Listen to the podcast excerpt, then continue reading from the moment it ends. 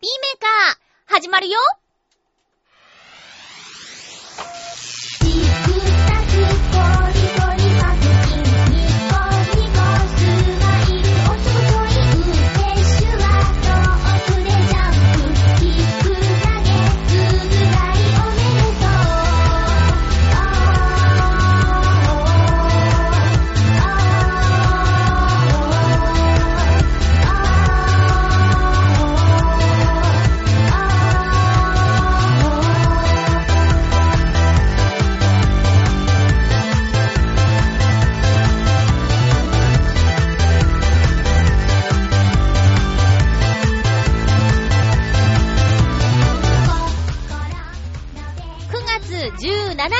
まゆっちょのハッピーメーカー。この番組は、ハッピーな時間を一緒に過ごしましょうというコンセプトのもと、ちょわへよ .com のサポートでお届けしております。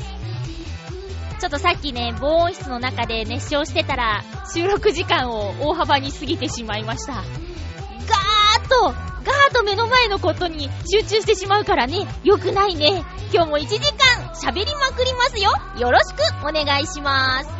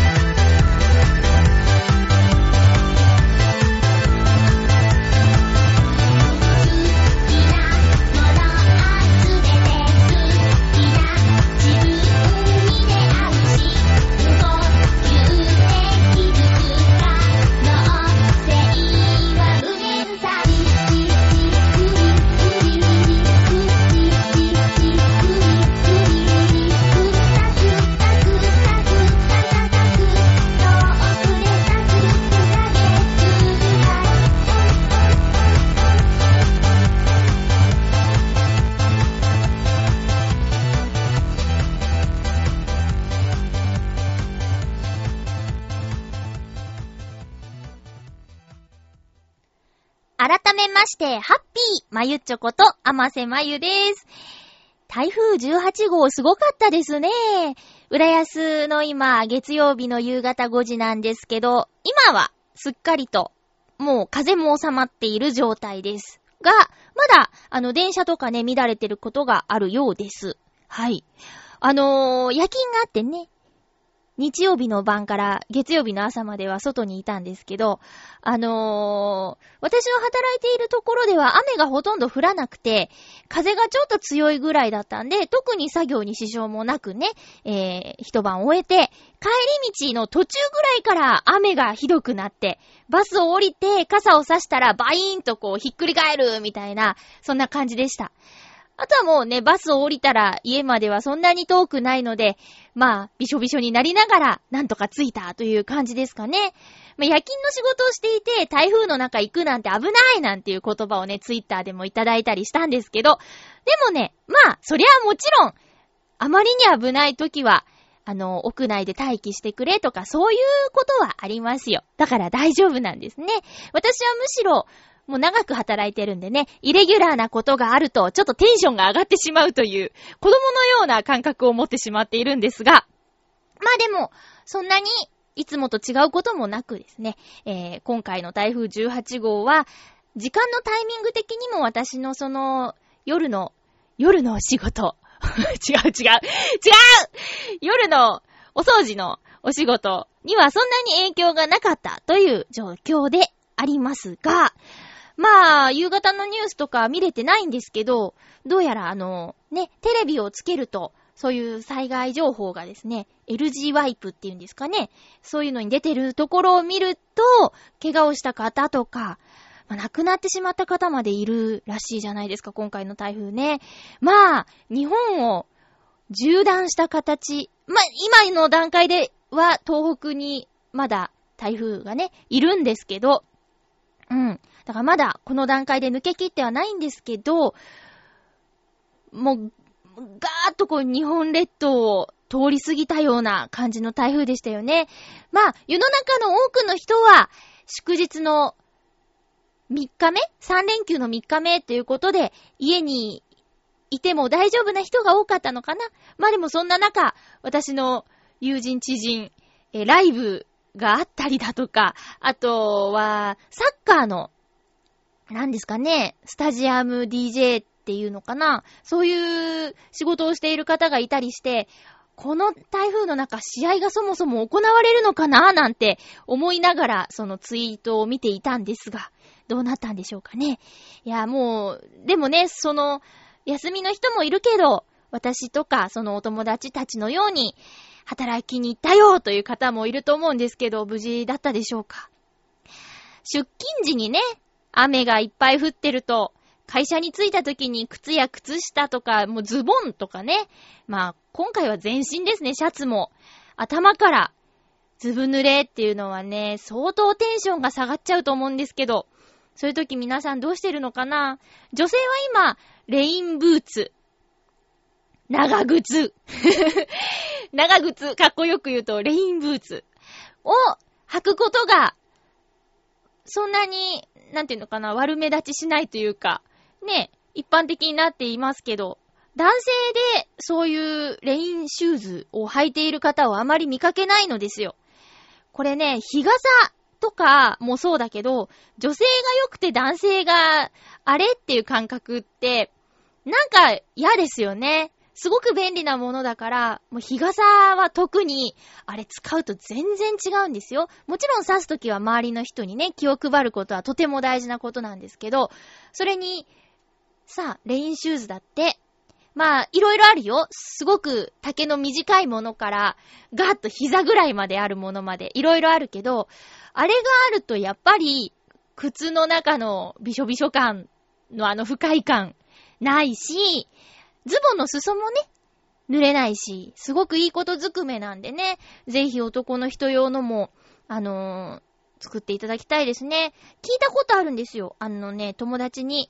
なんか誕生日のプレゼントかなんか、ちょっとやっぱり変わったものがいいなと思って、5月の下旬だっけな ?6 月の上旬生まれかな？とにかく梅雨入り前だったから、長靴面白いくないっつって。で、紳士服、紳士靴屋さんとかに行って聞いてみたら、男性用はまあないんですよね、みたいなこと言われちゃって。まあそれでも2年前かな。うん。で、あるとしたら、ものすごく作業用的なごついやつになっちゃいますよ、みたいな。そうじゃないんだよって。オフィス街でも大丈夫なやつがいいんだよ、と思いながら。でもやっぱりね、まだそこまで、あの、その時はね、需要がないからってお店の人には言われちゃったんですけど、もうこうなってくるとね、必要でしょう。あとは、できれば、近未来的なね。ちょっと、いつも使わないときはちっちゃくて、パーマンセットみたいに。わかるかな？このね、くにくにってやったら、ポンってヘルメットが出てくるような、ああいうコンパクト設計がいいですよね。そしたらさ、ゲリラ豪雨だっていう時とかに履き替えることができるでしょもう常にあれを持って歩くっていうのは無理な話なんでね。あれ？何の話だ？そう、台風の話から、その雨具の話になりましたけど、今回ね、その強風の中、傘、一度お椀状にバコーンってなったんですけど、なんと、骨折れなかったんですよ。すごいですよ。100均で買った傘なのに、無事に家まで持ちましたよ。絶対ダメだと思ったんですけどね。新浦安のモナの中にあるセリアっていうお店で買った100円の傘、めちゃめちゃ頑丈です。たまにあの骨と、そのビニールが外れることはあるんですけど、骨がね、柔軟です。すごいいいなと思いました。この風乗り切ったんだもん、すごいですよね。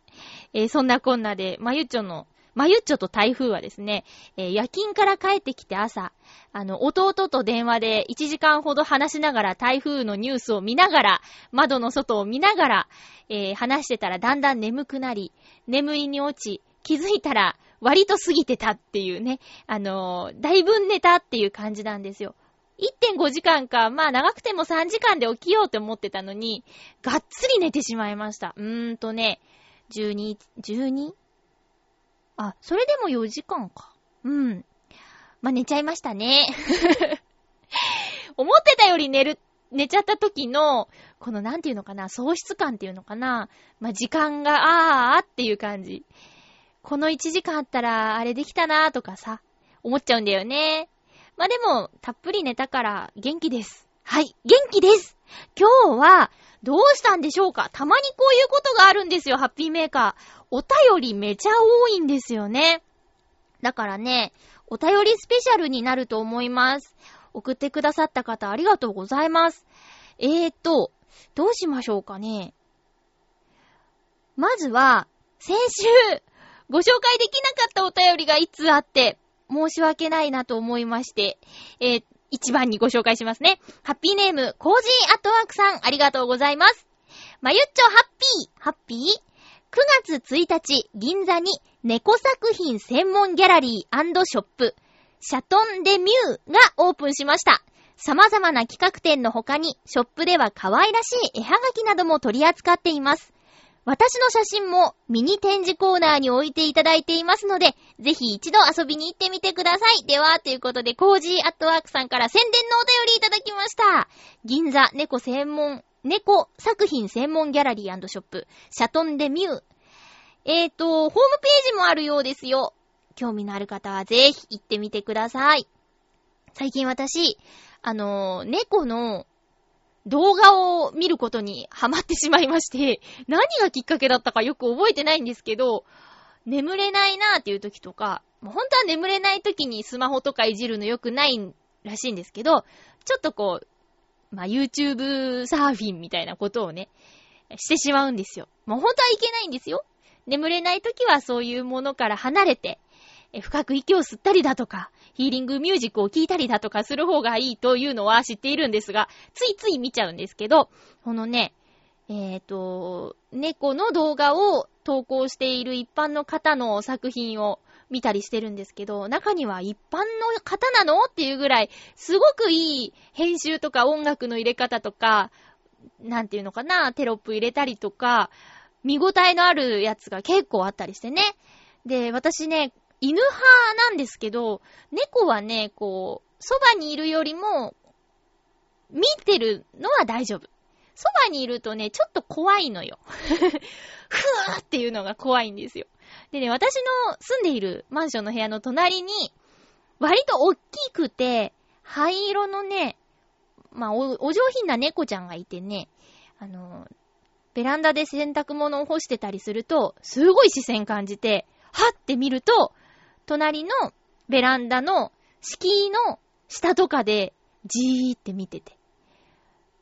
こんにちはって言うんだけど、ぐるぐるぐるって言ってて。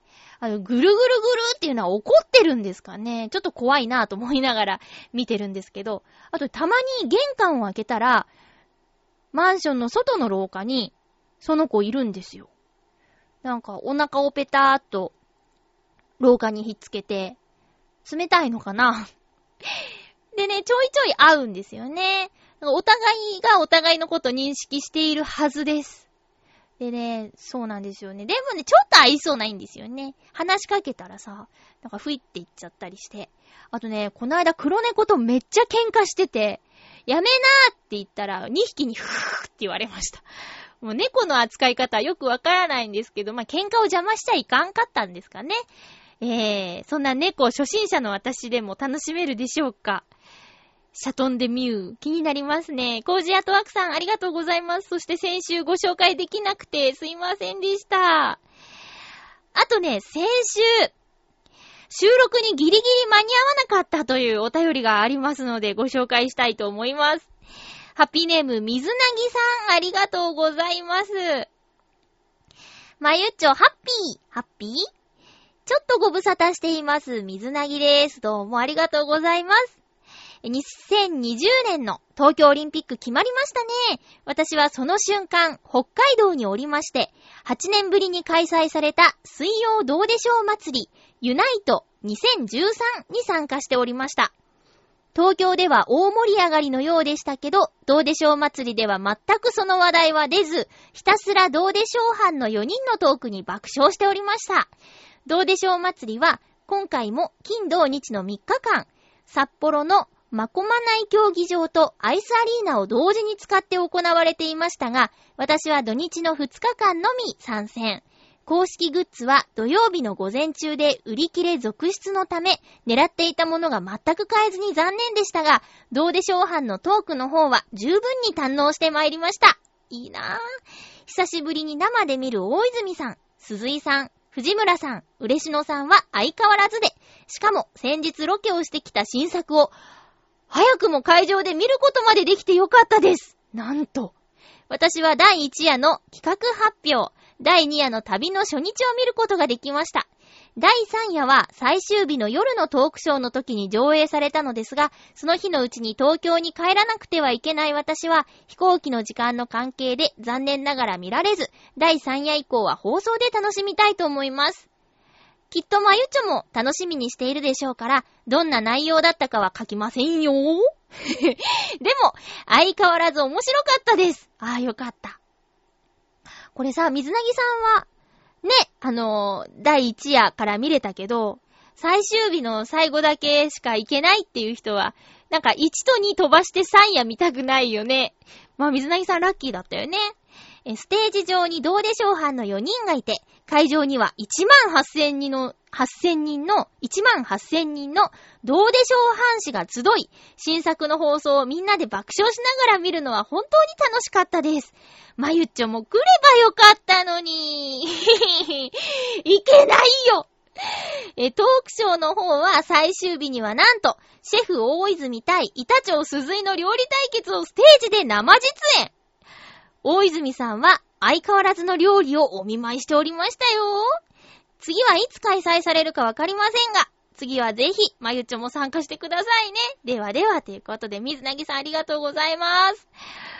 話を聞いているだけで興奮してしまいましたけども、ハピーメーカーリスナーの皆さんは水曜どうでしょう好きな方割といると信じて、ええー、いいですね。私の夜勤の職場のお兄さんも一人ですね、どうでしょう祭り行ってきたんですよ。なんかいつもね、休まないのに、9月の最初のね、あの、週末、バババって有給申請出してる方がいて、あれ、ご実家にでも帰るんですかって言ったら、違う違う。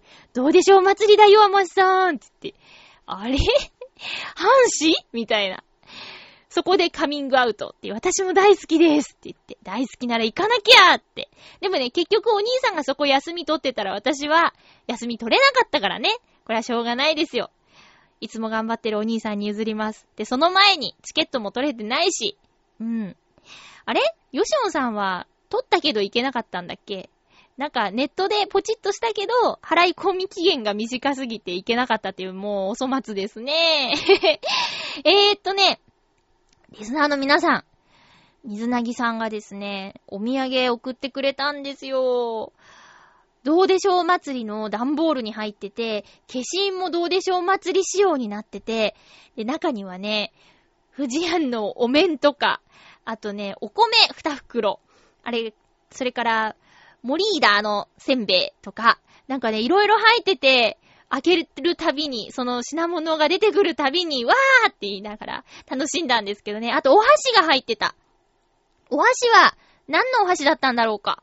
うん。どうでしょうのお箸なんですけど、お箸が関わるエピソードを思い出せずに未だにおります。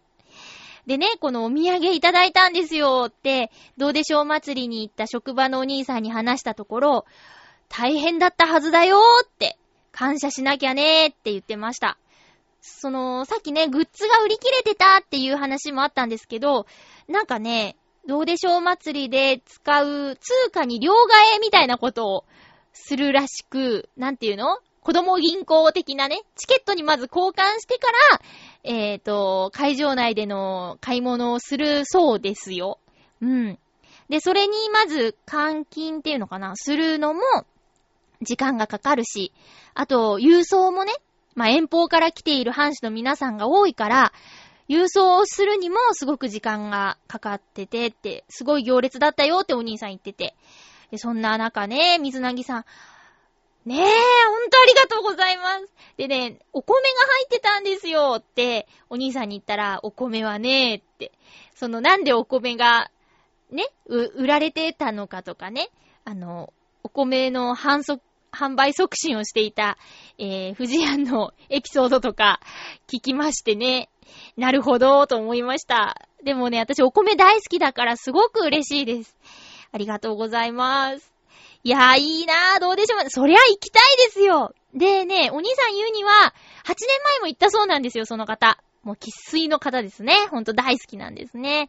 8年前はね、もっとゆったり楽しめたんだけど、今回はものすごい人だったって言って、ありゃあ、じゃあ、なんか、頑張っちゃったんですかね？みたいなこと言ったら、でもそうしてくれなかったら、きっとチケット取れなくて、現場にも行けなかったし、まあ、行ってよかったけどね、とは言っていましたよ。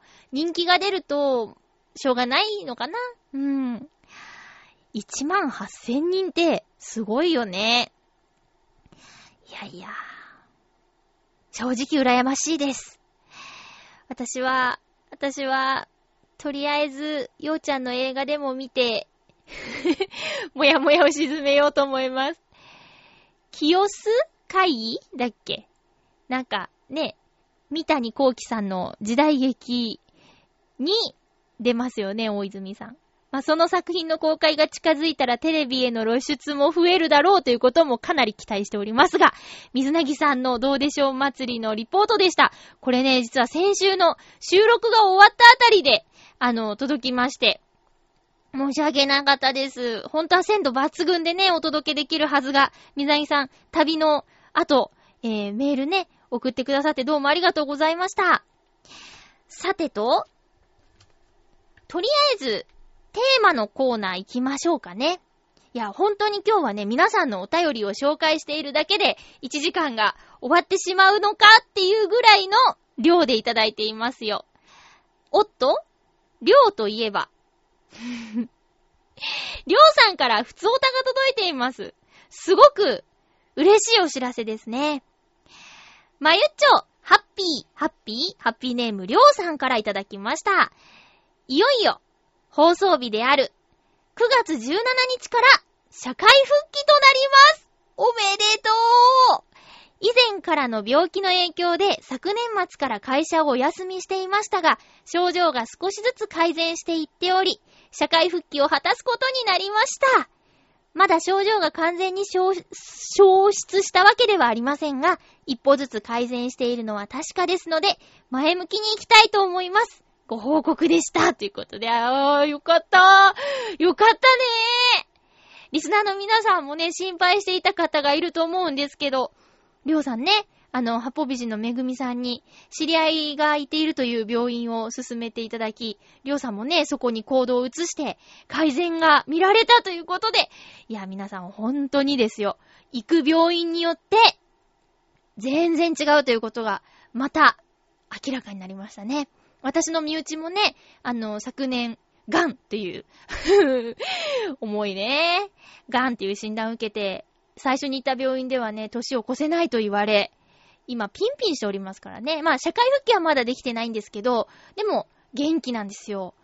年越しましたけどっていうね。いやいや、本当に、本当に、皆さん、もし、あの、何かね、どこか、ちょっと体がだるいって言って、病院あるところへ行って、うん、ちょっと原因わかんないけど、抗生物質でも飲んでて、みたいなところに行っているとしたら、ちょっともういろいろね、この情報化社会ですよ。まあ、いろんなつてがあると思います。あの、ね、ネットの情報を鵜呑みにするなとは、言っても、わらわにもすがりたい時ってあるでしょ？だからさ、とりあえず、動いてみること。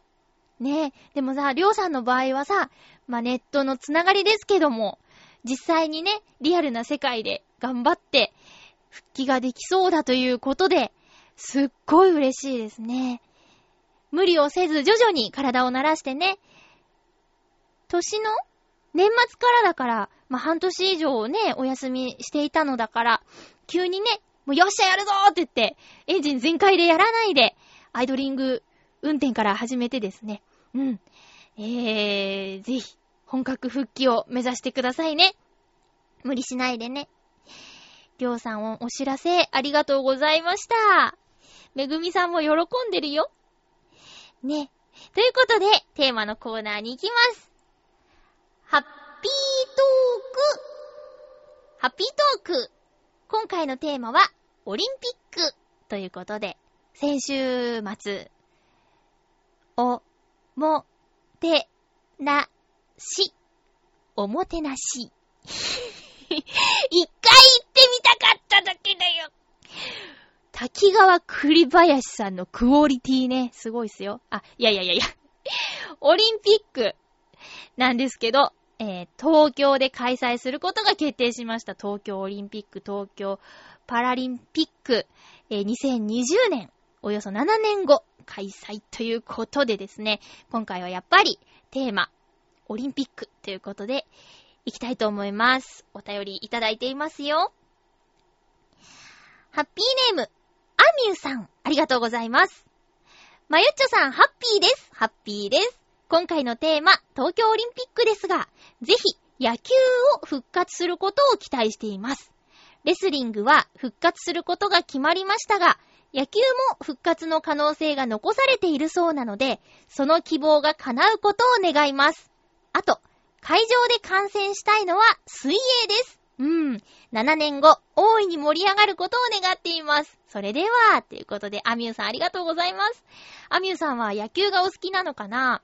そうなんですよね。なんか、ソフトボールとか、野球とかレスリングとか、あのー、除外候補に上がっちゃっていて、で、開催地を決めた翌日、その、種目のね、これからやるかやらないかみたいな審議もされたそうで、レスリングが生き残ったというか、ね、えー、気合だ、気合だ、わー、はー、はーですよね。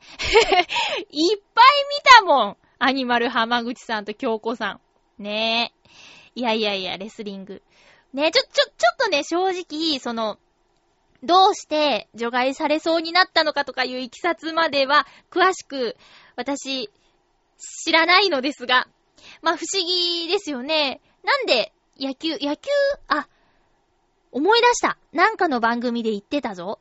野球が、のルールを知らない国が結構あるとか、だっけ。世界でやるには浸透率がいまいち、みたいな理由でしたっけ？あと、レスリングもなんで除外候補だったかっていうと分かりにくいみたいなことでしたっけ？まあ、なんかいろいろあるんですよね。うん。でもさ、あ、まあ、そうか。サッカーオリンピックの種目にあるじゃない？で、野球は、まあ、ちょっとピンチだという。うん、どちらも人気スポーツのような気がするんですけど、世界基準で考えるとそうなのかな。ワールドベースボールクラシックって、参加する国は、どうやって決めてるのかな？なんかいつもさ、決勝日本対アメリカとかだから、その辺でしかやってないのかな？みたいな印象がちょっとあっちゃうんだけど、その、どうなんですかね？なん、なん、中東とかのチームとか、ワールドベースボールクラシックには出ているんでしょうか？ねえ。これはでも、このスポーツが好きだっていう人にとっては、本当にオリンピックが盛り上がるかどうかの偉い瀬戸際ですよね。うん。まだ可能性があるんだ。そうか。じゃあ7年間でその野球をあまり知らないチームとか知らない国とかに、いかに伝えて、そして戦力もアップさせてっていうことができるかっていうのが割と大きな問題なんですかね。私はね、野球サッカーだったらサッカーが断然好きなのですが、サッカーもね、不思議ですよね。あの、ワールドカップと、オリンピックとじゃあ、強いチームがちょっと違ってくるもんね。うん。この大会に住む、その、なんていうの？試合の神様みたいなのが違うのかな？ねえ。いやいや、楽しみですね。水泳水泳。テレビで見てるとさ、あの、水泳のコースに国旗が出たりして、どのチームがどのレーン走ってるかとか、わかりやすくなるけど、会場で見ると、どんな風に見えるんだろうね。こう双眼鏡とかでさ、やっぱり追いかけないと厳しいのかな。アミューさん泳ぎはできますか？私全然ダメです。平泳ぎは結局、夏休みの特訓教室にも通ったけど、できなかったです。平泳ぎをするとね、どんどん沈んでいくんですよ。あとね、クロールをするときに、息継ぎの顔で向かい合った時に笑いのツボが入ってしまい、溺れかけたことがありますね。まあ、お互い様の顔だとは思うんですけど、水泳といえばそんな、思い出があります。アミューさん、東京オリンピック、楽しみですね。野球、見られるといいですね。続きましては、ハッピーネーム。フクロウのキスさん、ありがとうございます。まゆちょさん皆様、ハッピー、ハッピー今回のテーマ、東京オリンピック・パラリンピックについて。東京オリンピックといえば、私のフェンシングの先生は、は？前回の東京オリンピックの選手です。62年前でしたっけ？えぇ、ー、当時フェンシング団体日本代表は4位入賞しているので、練習場にはその症状みたいなものが飾られています。すげーパラリンピックといえば、私の練習仲間の車椅子フェンシングの選手は、他の車椅子フェンシングの選手たちも東京開催で出場を目指す雰囲気が強まってきていると話していましたね。あー、そうか身近な私の練習仲間には、オリンピックの代表を争っていた人たちが何人かいます。ほー。トップ選手たちにとってオリンピックはやはり特別なようで、世界選手権で勝ってきても満足できず、オリンピック代表になれなかったことを心残りにしているところがあるようです。うん。こうしてみると、オリンピックでの勝利がどれほど選手にとって大きいのかと考えてしまいます。とはいえ、かつてフェンシングで行われてしまった、あまりにみっともない抗議みたいなものは、やはりやめてもらいたいとも思いますけど、不詳。あ、これは個人の感想です。笑い。それはともかくとして、次の東京オリンピックでは、人間の到達しうる最高のパフォーマンスを見せてもらいたいですね。それでは、ということで、ありがとうございます。フクロウのキスさん、期待以上のメールをありがとうございます。すごいね。短すぎる。うーん。先生がオリンピック出場選手だったなんて。っていうことは、だからかなりのご年配ということになりますよね。すごいな、現役なんですね。うん、先生ね、先生として。すごーい。その4位入賞の症状ってさ、五輪のマークとか入ってんのかなうーん。パラリンピックの選手もいらっしゃるということで身近にね、やっぱりさ、なんていうのかな、スポーツで聞いたことあるのは、あの、お金がね、ものすごくかかってしまうということを聞いたことがあります。特に遠征費、スポンサーのついていない選手は、あの、交通費、飛行機代、宿泊費だけでも、ものすごい負担があるって聞くから、それが東京で開催されるとなると、その辺のね、あの、重りがね、だいぶ軽くなるのかなっていうのが、想像のお話ですけど、あって。より、リアルな夢として、目標に設定できるのかなってね、7年後ね。今の中高生たち、あ、高校生、高校生ギリギリなのかな？選手生命的には。いろいろね、種目によって違うけど、中高生のスポーツマンたちに大きな夢ですよね。うん。あとは、もしかしたら30代のね、私たち世代の人でも参加できる種目はあるかもしれない。なんだっけな？なんだっけ？射的？じゃなくて、なんかさ、高校の先生だかがメダル取りませんでしたっけ？いつだったかね。そういうことだってあるからやる気になれば、その気になれば目指せるんじゃない？うん。あのー、オリンピックでメダル取ったっていうボクシングの選手が、プロボクサーに転校したとか、転身したとかっていうのを、情熱大陸で見たけど、あのー、その人は、オリンピックのメダルがあるから不自由になってしまったなんて言ってたけど、やっぱり感じ方は人それぞれですよね。それこそさ、メダルのない選手から見たらメダルは欲しいし、メダルを取った選手からすれば、このせいで、うんぬんみたいなことをね、思ってしまうかもしれないし、まあ、いろいろな感じ方ありますよね。同じ考えなんか持ってる人いるはずないか。ね。袋のキスさんも目指しちゃう？フェンシングの選手の、なんていうのかな、あの、引退する年齢とかってどうなんだろう。早いスポーツだからやっぱり選手層は若めなんでしょうかね。うん。いや、でもフェンシングやってるなんてすげえかっこいいですよ。袋のキスさん、貴重なお話をありがとうございました。続きましては、そうだ、ちょっとね、ドア開けていいですか？私なんで防音室のドア閉めちゃったんだろう。ちょっと、ちょっとバコって言いますよ。バコって。はい。なんだかすごく息苦しくなってきちゃって。よかった、危なかったです。へい、えーと、生収録をしていますが、すいません。えーと、続きましてのお便りは、ハッピーネーム、コージーアットワークさんです。ありがとうございます。まゆちょ、ハッピー、ハッピー？オリンピック開催決定。歴史的な出来事ですね。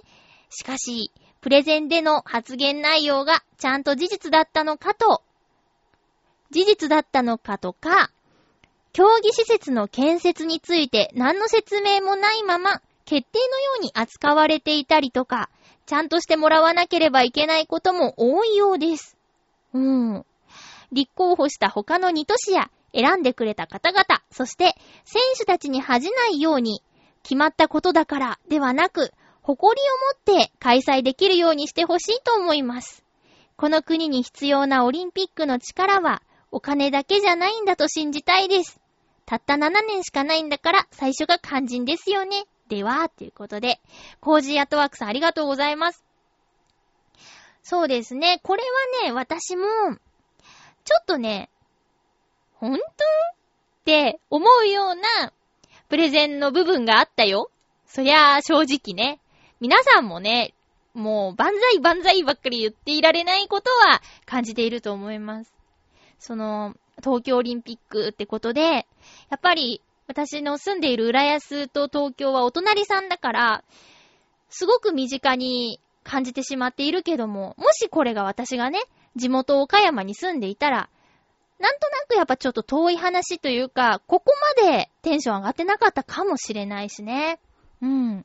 ものすごくフットワークの軽い人だったら、お、東京もすぐ行っちゃう行っちゃうみたいな人だったら、違うと思うんですけど、さっきさ、どうでしょう祭りの会場では、ほとんど、もう全然その話題が出なかったよっていう話でも感じたんですけど、やっぱりこの、東京の近くだから、すごく盛り上がっているっていう感じがするのかなっていうのも、多少思いますね。うん。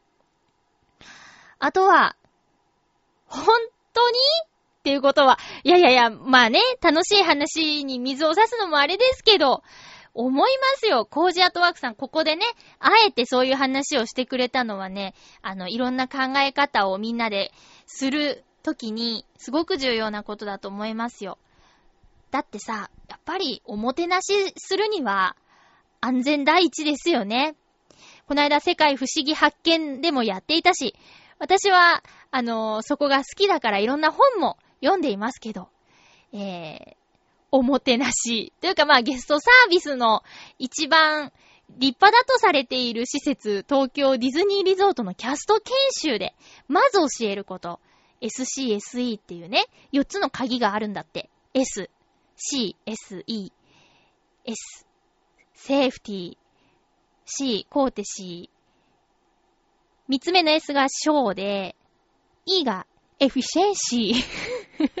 最後だけなんでそんな聞いたことのない単語にしてしまったのかなと思うんですけど、まああの東京ディズニーリゾート、震災の時にね、すごく話題になりましたけど、セーフティー、一番安全を最優先しましょうっていうことを言われていますよ。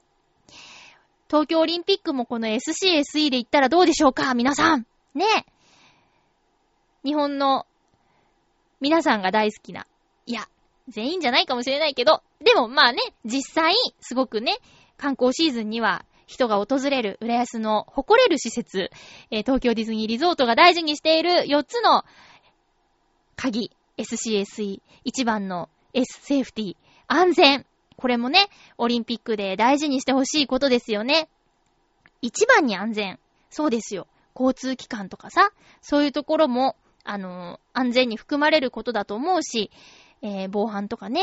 あとは、もちろんもう、もちろん、言わずもがな、使い方合ってる？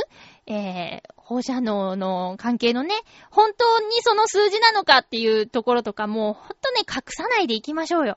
えー、先週もね、ちょっとお話ししましたけど、もう、日本人の目だけじゃないぞっていうね、チェック、監視体制は、本当に日本にいて大丈夫なんですかっていう方々にも、大丈夫ですって、数字でも、実際のね、感じでも、自信を持って言えるのかっていう、あのプレゼンがもし、ね、違ったら、って、日本の信用はガタ落ちですよね。まあ、今からでも気合を入れて、その、なんていうの現場で頑張ってる皆さんがね、どうなのかっていうことをツイッターに書いてしまったりしているでしょ？そういうのを見るとやっぱり不安になりますよね。うん。いやいやいや、まあ不安なことはいろいろありますよ。大体さ、なんていうのかな？言っちゃっていいのかしら？大きな地震が起きるかもしれないとかって言われているじゃないですか。南海トラフ沖地震とかね。それが7年間大丈夫なのかとかね。いやいやいや、本当に。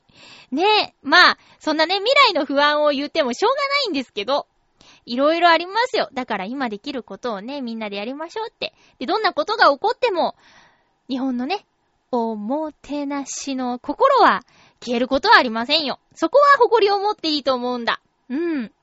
あとは、そうですね、え、コージアットワークさん、え、お便りありがとうございました。あとはですね、日本の皆さんは、えー、せっかく国内で開催されるオリンピックなんだから、チケット争奪戦に勝ちたいですよね。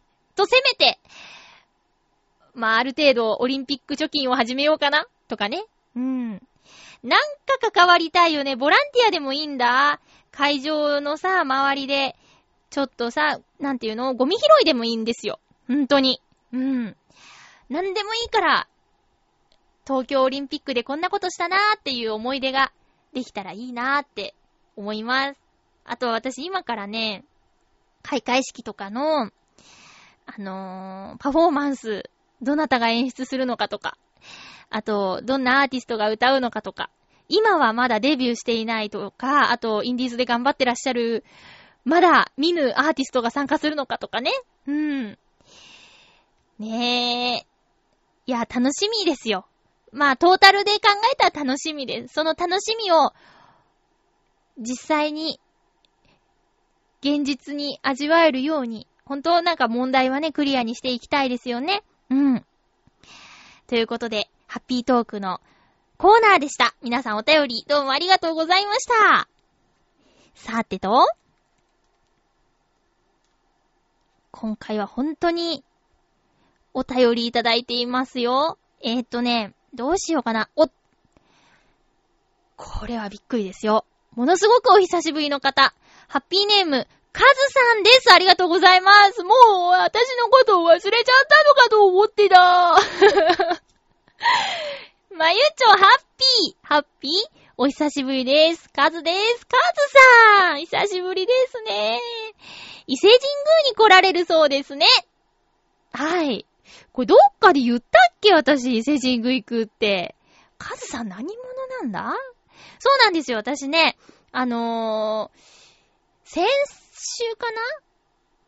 お友達に会った時に、伊勢神宮の話が出て、で、その他のとこでも、その、それも女の子だったんだけど、伊勢神宮がね、とか、行ってきたとかね、Facebook 上で友達が行ってきたとか、なんかね、伊勢神宮っていうキーワードが最すごく身の回りで多くた、多くて、で、えー、具体的にその、こないだ会った同期の愛ちゃんに、こういうツアーがあるよって教えてもらったホームページを覗いたりしてたんですよ。そしたら、1回目見た時は全部売り切れだったんですけど、次に見た時、キャンセル1位みたいな。この日1個空いてますけどっていう表示が出て、ちょうど休みだったし、よっしゃーと思ってポチッとしたんですよね。そう。それで、行くことにしました。それを、あれ私どっかで言ったかなってカズさんが、あの、気づいたのかな？なんだ面白いなえー、伊勢神宮に来られるそうですね。はい。伊勢には、近鉄の島風をおすすめします。少し割高になりますが、ゆったりできていいと思います。えー、具体的に時間も書いてある。ありがとうございます。参拝の豆知識としては、2杯2拍手、1杯。うん。2礼2拍手、1、入って礼でもいいんですよね。うん。えー、一番奥の正宮では日頃の感謝を伝えてください。お願い事は、正宮を参拝された後に、正宮に行く前にある荒祭りの宮でしてください。間違って正宮でお願いして荒祭りの宮を参拝されないことがありますので要注意です。鳥居の外からの写真は大丈夫ですが、中ではご法度ですので、こちらも要注意です。あと、参道に、尾の長い鶏がいます。神の使い、神経と言われていますので、見かけたら写真を撮っておくといいですよ。あ、これは写真 OK なんですね。ハッピーポイント獲得です。ほう。それから、内宮にはおみくじがありません。来たことが大吉になるからです。素晴らしい。初詣でおみくじの結果が悪くっても、内宮を参拝したら大吉になり、一発逆転です。参拝後はお買い物ですね。9月だとまだ赤福氷が食べられるのでご賞味してください。出た赤福氷何度も聞いた赤福氷だ。夏季限定です。さらに、冬季限定は赤福現在になります。あ、ちなみにね、ちなみに、冬季限定は赤福現在になります。それから、伊勢うどんですね。腰のないうどんが苦手だとダメですけどね。あ、じゃあダメだ。私、あれがいいんですよ。四国のね、さぬきうどんが大好きなんですよ。えー、お土産ですが、伊勢といえば赤福ですが、日持ちがしないので、私がおすすめするのは、岩戸屋の生姜糖生姜糖、砂糖の糖、生姜糖です。生姜が苦手だったらダメだけどね、大好き。お酒大好きおじさまには、神宮に奉納される日本酒、白鷹ですね。ビール派なら、地ビールですね。重いけど。軽くなら、サメの干物、サメのタレがおすすめです。神宮へのお供え物でもあり、美味しいですよ。私は、ご飯ですけどね。うん。お伊勢さんを楽しんできてください。日本一のパワースポットだから、いっぱいパワーを充電してきてください。良い旅を。追伸、ハピメには、おいおい復帰させてもらいますので、その時はよろしくお願いします。カズさんありがとうございます。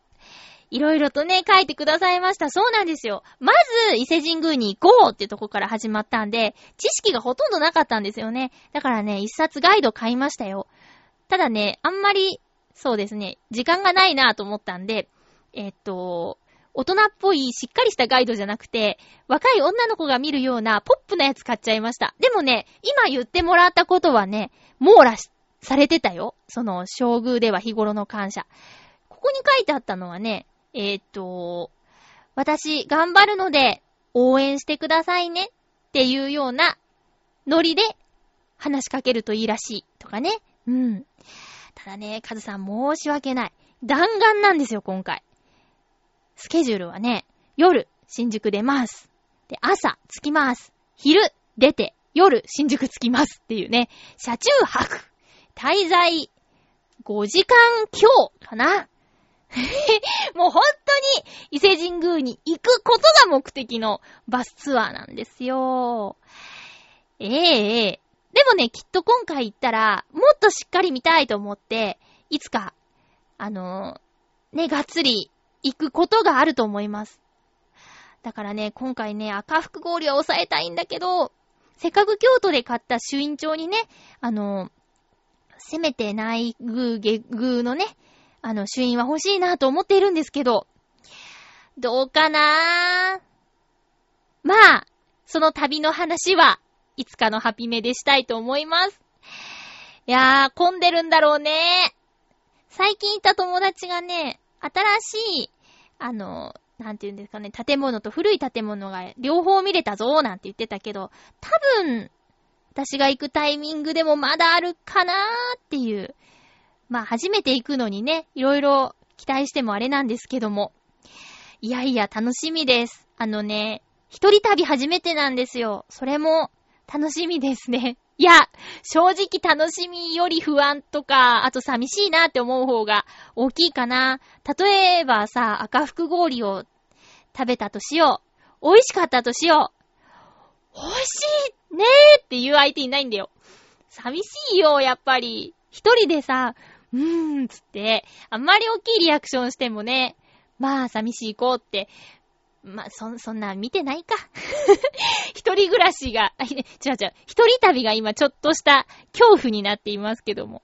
いや、でもね、あのー、伊勢神宮について、そのガイドのレベルでね、いろいろと調べてたら、日本で一番パワーのある神様、アマテラス大神の祀られている神社だとか、神奈月でもアマテラス大神さんは、えー、えー、と、出雲大社には行かないんだとか、なんかいろいろと豆知識の面で面白いこと書いてありました。ちゃんと、そうなんていうのかな、あの、手を洗う方法とかもね、順番とかも書いてあったし、えっ、ー、と、写真を撮っちゃいけないってこともね、本に書いてあった。いやいや、大事なことですよね、こういうのね。うん。どうなんだろう。ツアーね、混んでるだろうな。そればっかりですけど。カズさん、いろいろありがとうございます。あのー、いつか、もっとしっかり行きたいと思います。うん。久しぶりのメール、めちゃめちゃ嬉しかったです。ありがとうございます。お仕事頑張ってますか？ね。えー、また、余裕ができたら復帰してくださいね。よろしくお願いしまーす。えーと、続きましては、どうしようかなちょっと申し訳ないんだが、うーんと、あんまり時間がないね。まあでも、どうなんですかね。ファーっと紹介して、ファーって流されるよりは、ちゃんと紹介した方がいいよね。私はそうなんですが。それでいいかなえーと、じゃあ、うーん。え、水なぎさんから、えっ、と、メールいただいてました。あの、長いメールを、いろんなイベントに参加してきたっていうメールなんですけど、それをちょっと申し訳ないんですが、次回に回させていただきます。えーと、じゃあ、アミューさんからのお便りご紹介します。まゆちょさん、ハッピーです。ハッピーです。日中は暑いですが、夜になると虫の声が聞こえてくるように、秋の訪れが確実に来ているなと感じます。秋の旬の代名詞と言えるサンマがスーパーでお手頃価格で買えるようになりました。この時期我が家ではほぼ毎日サンマが食卓に並びます。私は魚の中でサンマはトップ3に入るほど大好きなので、この時期の楽しみでもあります。まゆちょさんはお家でサンマを食べますか？焼き魚は煙の問題でなかなかしないお家も多いようですが、最近は無塩グリルなどいろいろ販売されていますので、気軽にできるかと思います。もし、サンマがお嫌いでしたら失礼いたしました。それでは、ということで。ああ、ありがとうございます。サンマ好きですよ。あのね、でも家では焼かないです。というかね、またね、自炊をしない日々が続いておりましたよ。えー、暑くてね、だれちゃって。なんですけど、サンマ食べたいですね。サンマ祭りとかも目黒で？目黒でだっけ？まあ、いろんなところでやってるのかな映像で見たりしても、サンマ美味しそうだなーって思いますよ。うん。いつだったかね、えっ、ー、と、浦安の魚市場の見立て食堂で、もう言われるがままサンマを食べたんですけど、このサンマがめちゃめちゃ美味しくて、で、値段とか書いてなくて、会計でぎょっとした魚だけにね、みたいな。いやいやいや、うわ、今私なんてこと言ったんだろう。そうそう、そんなことがありましたよ。うん。サンマのお刺身とかね、食べちゃったりしてね。贅沢ですよね。え、サンマ、魚焼くの？アミューさん。焼くの難しそう。ねえ。あの、子供はきっと嫌がるだろうけど、ちょっと内臓の苦いとこもね、いいんですよね。酒飲みみたいなこと言ってますけど、全然お酒飲めないんですけどね。いやいや、サンマ食べたくなってきちゃった。秋の味覚ですよね。メッセージどうもありがとうございました。テーマがね、次回の、えー、収録が9月22日、放送が9月24日です。小さい焼き見つけたというテーマでやりたいと思います。去年はさ、夏、冬みたいな感じだったでしょ？秋はどこに行った？っていう感じだったけど、今年もそうなっちゃうかもしれないよね。ということで、小さな秋を見逃さないように、見つけたらハッピーメーカーまでお便りお願いいたします。9月22日収録、9月24日放送です。よろしくお願いします。おっと、そうだ。今日ね、ハッピーレコメンドで本を紹介したかったんですけど、これも次回に回しますかね。えー、先週私ね、あの、突然お墓参り行ってきましたよ。おじいちゃんとおばあちゃんのお墓参りね。あの、急に思い立って一人で行ってきました。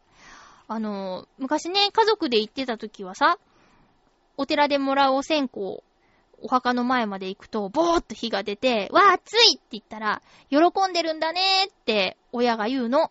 その、お墓参りに来てくれてありがとうって、喜んでるから火が出るんだよなんて言われてて。で、この間急に思い立ったから一人で行ったんですけど、ずーっとボーボーボーって燃えてて、怖い怖い怖い怖い怖いってなっちゃった。めっちゃ燃えとるやーんって言って。で、本当は、あのー、最後にね、お線香は入れてあげたいんですけど、お墓洗ったりお花を入れたりして。だけど、もう、燃えてなくなるぞって思ったから、先入れちゃいましたね。いや、燃えすぎですよ。うーん、ちょっとびっくりしましたけどね。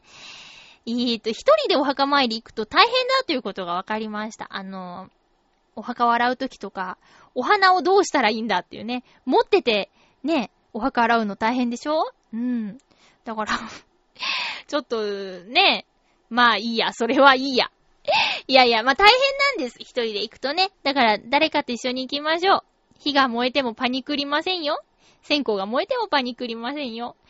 これも、秋、秋だからお墓参りっていうのも変か。まあ、行きやすい季節にはなってきましたよね。ということで、今回も、取り留めのなく、取り留めもなく、1時間、めっちゃ喋ってきましたけども。皆さん、残暑厳しいですが、お体に気をつけて、お過ごしください。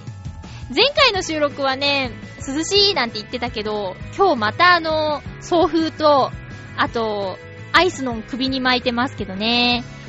いやー、これは台風のせいかな。お相手は、まゆちょこと、あませまゆでした。また来週、ハッピーな時間を一緒に過ごしましょう。お便りたくさんで、嬉しかったよ。紹介できなかった方ごめんなさい。ハッピー